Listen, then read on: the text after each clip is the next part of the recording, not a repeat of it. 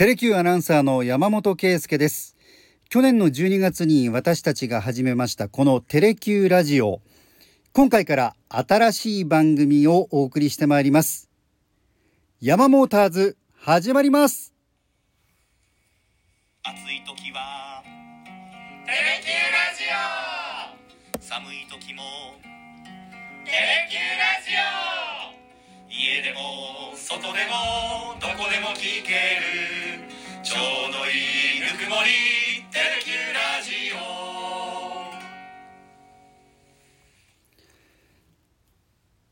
私山本圭介、車をこよなく愛しておりまして、えー、本当にあのー、生まれた時からと言ってもいいほどなんですけれどもね、小さい頃もあの車のエンジン音でどこの車だとか聞き分けたりしてたみたいですし、あのー、車といってもね、スポーツカーからこう四駆からいろいろありますし、あと働く車もね私好きで、あのー、バスも結構いろいろ調べたり研究したりしたんですけども、えとにかく、まあ、そういう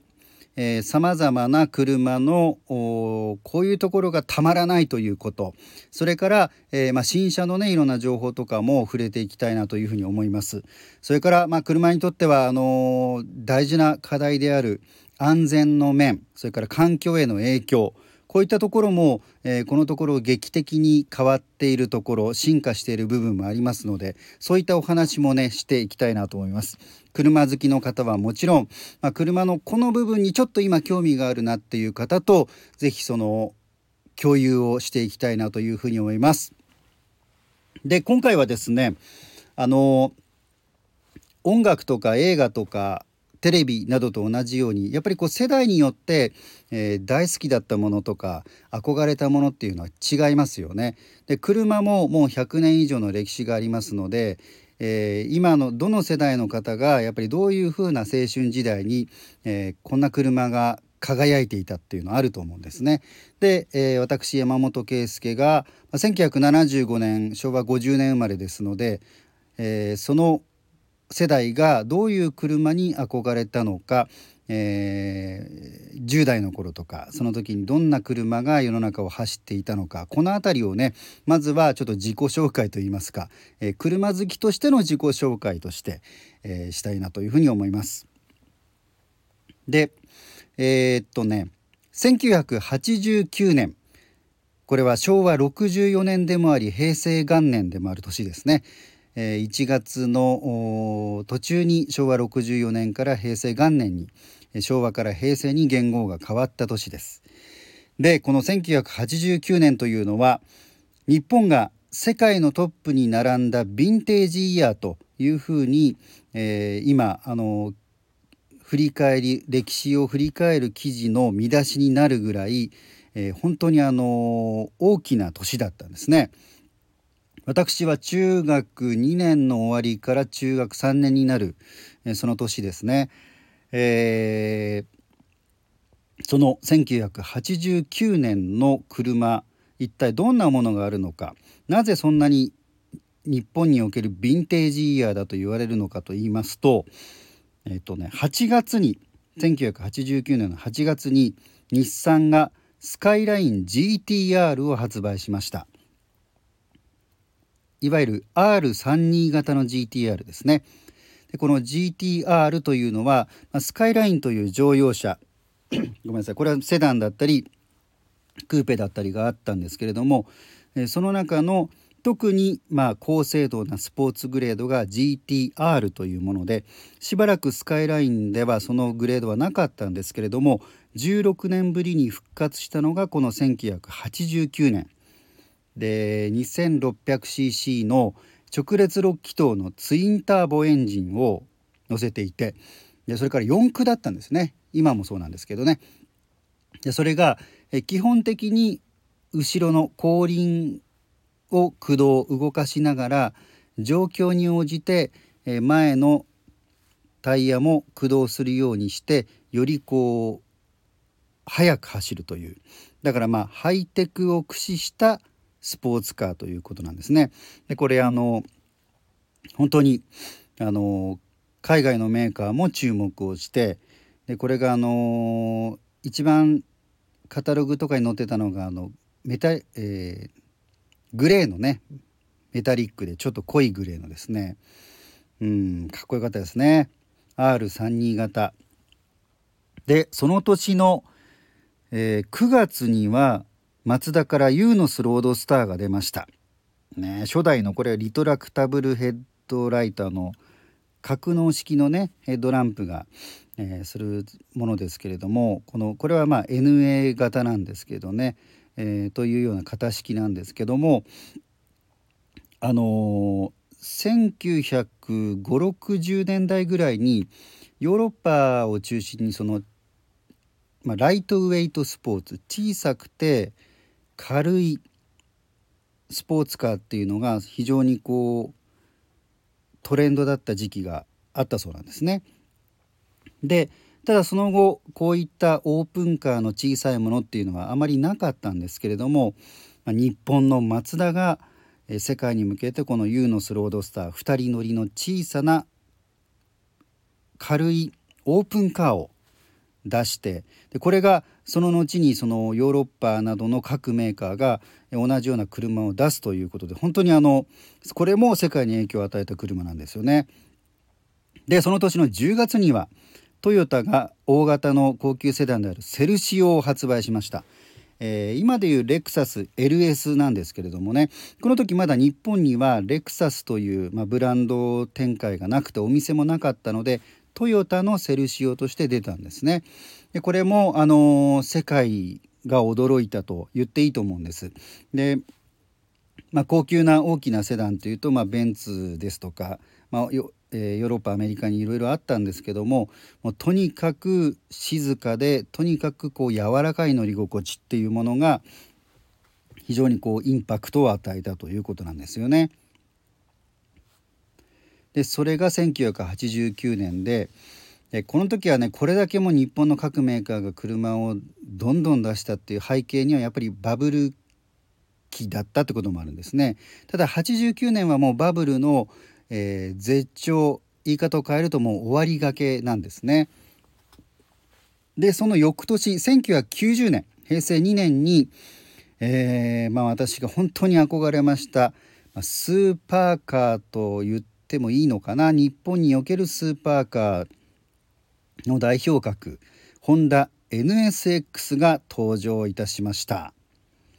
えー、これが、まあ、スーパースポーツというふうにも表現されますが、まあ、ホンダといいますと エフワン あるいは、えー、二輪の方でもね、えー、有名ですけれども、そのホンダが本格的な、えー、高性能のスポーツカーを出したということで、えー、っとこれも本当に人気ででね、あのー、すごく覚えてるのが、これ私が高校生になる年ですね、えー、そうですね高校いちねんかななんですけれども、えー、当時インターネットなどもほとんどなかったので、えー、多分目撃情報としてその車好きなク ラ, クラスメートがどこどこの店に エヌエスエックス が来たと、でこういうあ、まあのたくさん生産もされていないの で, で試乗車とかもそんなないですから、えー、一部のお店にしかなかったんですよね、実際の車が。で自分たちの住んでるところのあるお店にその車 エヌエスエックス の本物が来たぞと、見たぞということで、放課後にそれこそ高校生高校の友達 さん,よ 人ぐらいで自転車で、えー、ホンダのお店に駆けつけて、であの見せてくださいっていうふうに言って、そしたらお店の方も本当にあどうぞどうぞっていうことで見せてくれて、でねもうそれが本当にもう眩しかったですね確かねあの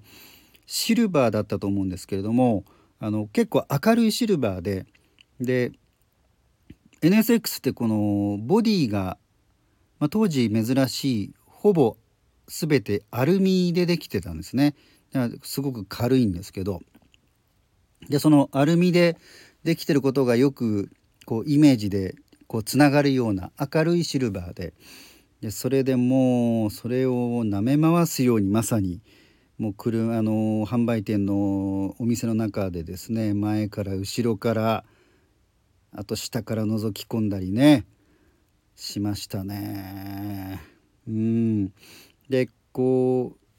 リトラクタブルヘッドライト、格納式のヘッドライトで後ろの方がちょっとこうねやや長めでこうあの車の、えー、後ろの方がちょっと長く伸びるような形で、えー、そこもねまあちょっとこう詳しい専門的な人たちの間ではその後ろが長いことが、まあ、ちょっと賛否あったようなんですけれども、まあ、高校時代だと私はそこのもなんかすごくかっこいいなというふうに思いましたね。でこの アールさんじゅうに ジーティーアール と初代 エヌエスエックス っていうのは、まあ、本当にこの時代を代表するスポーツカーで、えー、よくね、あのー、いろんなところで取り上げられてて、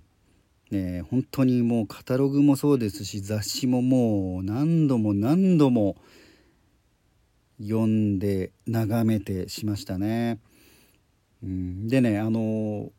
すごく思い出すのが、えー、当時雑誌は雑誌でも紙ではなく映像の雑誌があったんですね。ベストモータリングというのがあって、えー、当時は ブイエイチエス のテープで毎月本屋さんに並んでたんです。それがやがてあの ディーブイディー になって、で今あの基本的にはもう、あのー、基本的なものはそのベストモータリングってタイトルのものは終了、終了してるんですが、今はあの公式チャンネルがあってアーカイブのようにその YouTube で今そのベストモータリングを見られるようになってますんで、ぜひちょっとね見てもらいたいなというふうに思います。でこの アールさんじゅうに と エヌエスエックス、 それからさらにその周りの